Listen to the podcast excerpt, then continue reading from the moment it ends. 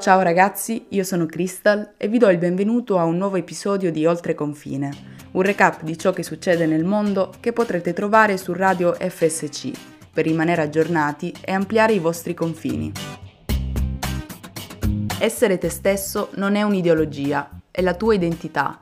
Nessuno potrà mai portartela via.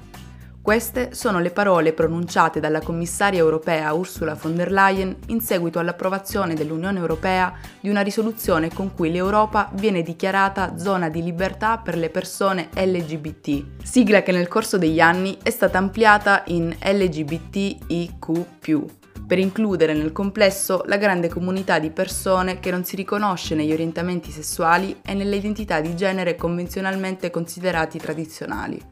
La risoluzione è stata approvata con 492 voti favorevoli, 141 contrari e 46 astenuti. Tra i voti contrari si collocano anche quelli degli europarlamentari italiani appartenenti ai partiti di Lega e di Fratelli d'Italia. L'approvazione si è resa necessaria soprattutto in risposta alle politiche omotransfobiche e misogine di alcuni Paesi membri, come Polonia e Ungheria. Da marzo 2019 ad oggi, infatti, oltre 100 città polacche si sono dichiarate esenti dall'ideologia LGBTIQ. Questo implica che i governi locali debbano astenersi dall'incoraggiare la tolleranza verso le persone LGBTIQ e siano tenuti a bloccare i finanziamenti alle organizzazioni che promuovono la lotta alla discriminazione discriminazione. I deputati sottolineano anche che queste zone esenti da LGBTIQ siano parte di un contesto nazionale più ampio in cui la comunità LGBTIQ in Polonia è soggetta a un aumento di attacchi discriminatori e in particolare a un odio crescente da parte delle autorità pubbliche, dei funzionari eletti, compreso l'attuale presidente, e dei media filogovernativi.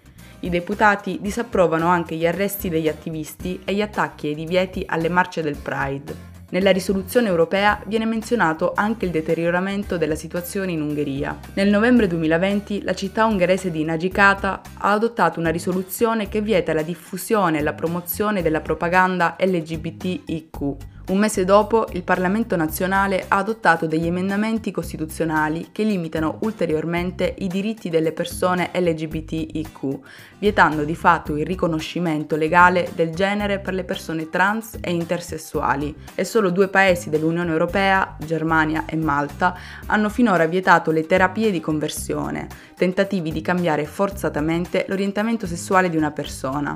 Insomma, la strada da fare è ancora lunga e non facile ma oggi possiamo dire che la nostra casa europea abbia fatto un altro passo in avanti nel cammino verso l'uguaglianza. L'augurio è che il Parlamento italiano faccia altrettanto, approvando definitivamente al Senato la legge contro l'omotransfobia, la misoginia e l'abilismo. L'Italia non può più restare indietro.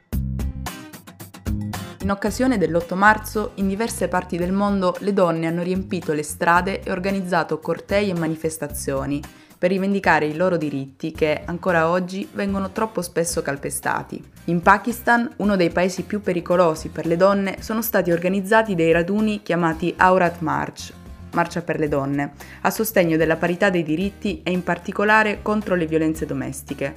In India migliaia di donne si sono dirette a Delhi per protestare contro i tagli del presidente Narendra Modi ai sussidi per i combustibili, che in India vengono utilizzati dai meno abbienti per cucinare. In Polonia il movimento Strajk Kobiet ha indetto una manifestazione contro l'approvazione il 27 gennaio scorso di una legge, di cui avevamo parlato, che limita rigorosamente l'accesso all'aborto nel paese e che ha scatenato accese proteste nei mesi scorsi. Molte delle ragioni che spingono le donne a manifestare sono diverse da paese a paese. In Italia, come altrove, donne e uomini non hanno ancora gli stessi diritti sul piano lavorativo, economico e sociale.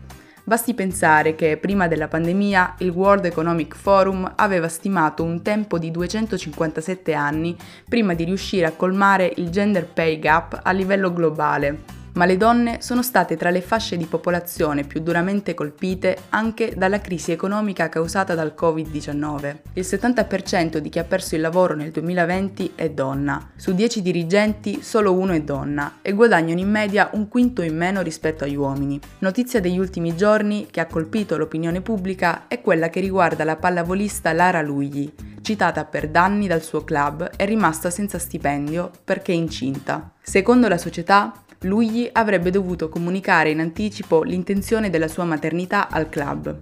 Alla luce di questi dati emerge chiaramente la necessità di una riflessione collettiva sulle conquiste passate e sulla rivendicazione di diritti paritari che va portata avanti di giorno in giorno insieme, cercando di eliminare, citando Marta Cartabbia, tutto ciò che è espressione di una cultura di potere e di subordinazione che deve essere estirpata dalle radici. La Svizzera mette al bando burka e niqab nei luoghi pubblici. Con il 51,2% dei voti e l'adesione della maggioranza dei cantoni, in Svizzera è stato approvato un testo di modifica costituzionale che vieta la copertura totale del viso in pubblico. Divieti simili esistono già in Francia, Danimarca e Paesi Bassi. La legge non si riferisce in realtà esplicitamente alle donne musulmane, ma la destra conservatrice non ha nascosto che il principale obiettivo sia quello di vietare i capi d'abbigliamento usati da alcune di loro per coprire interamente il viso, come il burqa o il niqab. La proposta di indire un referendum era stata presentata nel 2016 da un comitato di cui facevano parte diversi esponenti del partito di destra e conservatore SVP, il più numeroso nel Consiglio nazionale e attualmente al governo. Nella campagna in favore del referendum, l'SVP aveva cercato spesso di associare il volto coperto delle donne musulmane all'estremismo religioso islamico, sostenendo tra le altre cose che mostrare il volto sia uno dei simboli più importanti della libertà delle persone in Svizzera. Tra l'altro, nel 2009 l'SVP aveva promosso anche un altro referendum che aveva vietato la costruzione di nuovi minareti, ovvero le torri adiacenti alle moschee da cui viene diffuso l'appello alla preghiera cinque volte al giorno, e il divieto di coprire il viso in pubblico era già in vigore in due cantoni svizzeri, il Ticino e il San Gallo, che avevano organizzato delle consultazioni locali e autonome poco tempo dopo la proposta del 2016.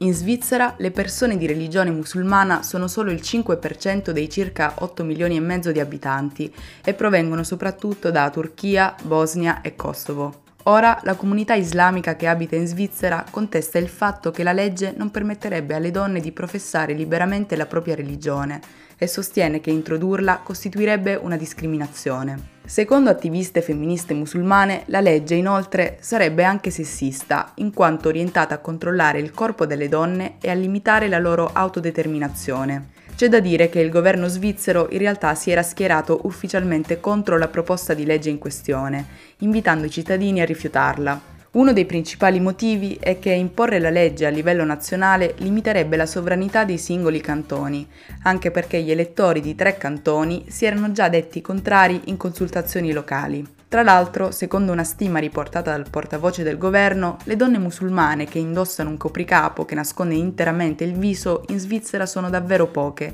tra le 36 e le 130. Per questo il governo aveva presentato una controproposta, ora però non più discutibile, che prevedeva di costringere le persone a scoprire il volto solo nei casi in cui sia necessario per l'identificazione da parte delle autorità. Bene ragazzi, vi saluto e vi aspetto al prossimo episodio per andare insieme oltre confine.